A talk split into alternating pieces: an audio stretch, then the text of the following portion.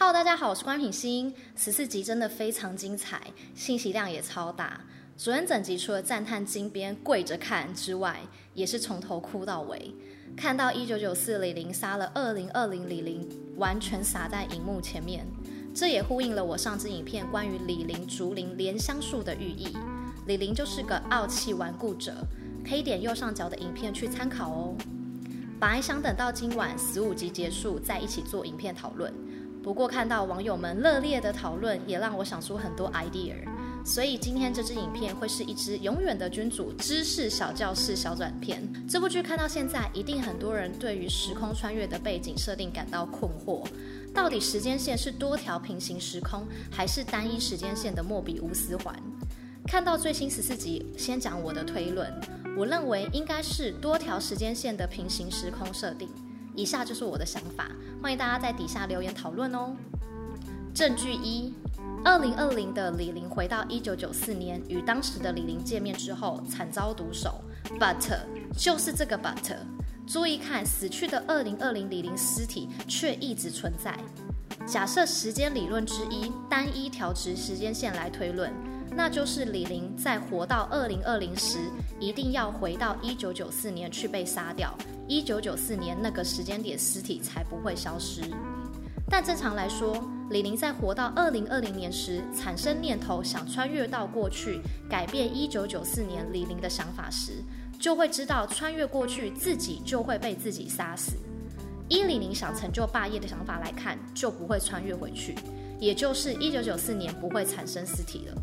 但十四集中尸体没有消失，代表整部剧的设定应该是至少要有两个平行时空，是另一个时空的李霖穿越到一九九四年被杀掉，所以尸体才一直存在。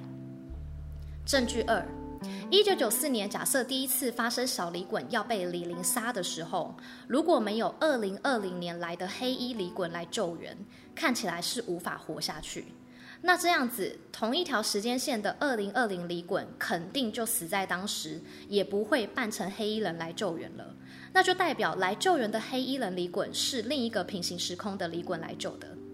还有一点，我们也可以从大小李衮脖子伤口的位置不同来判断，这就是编剧给的暗示了。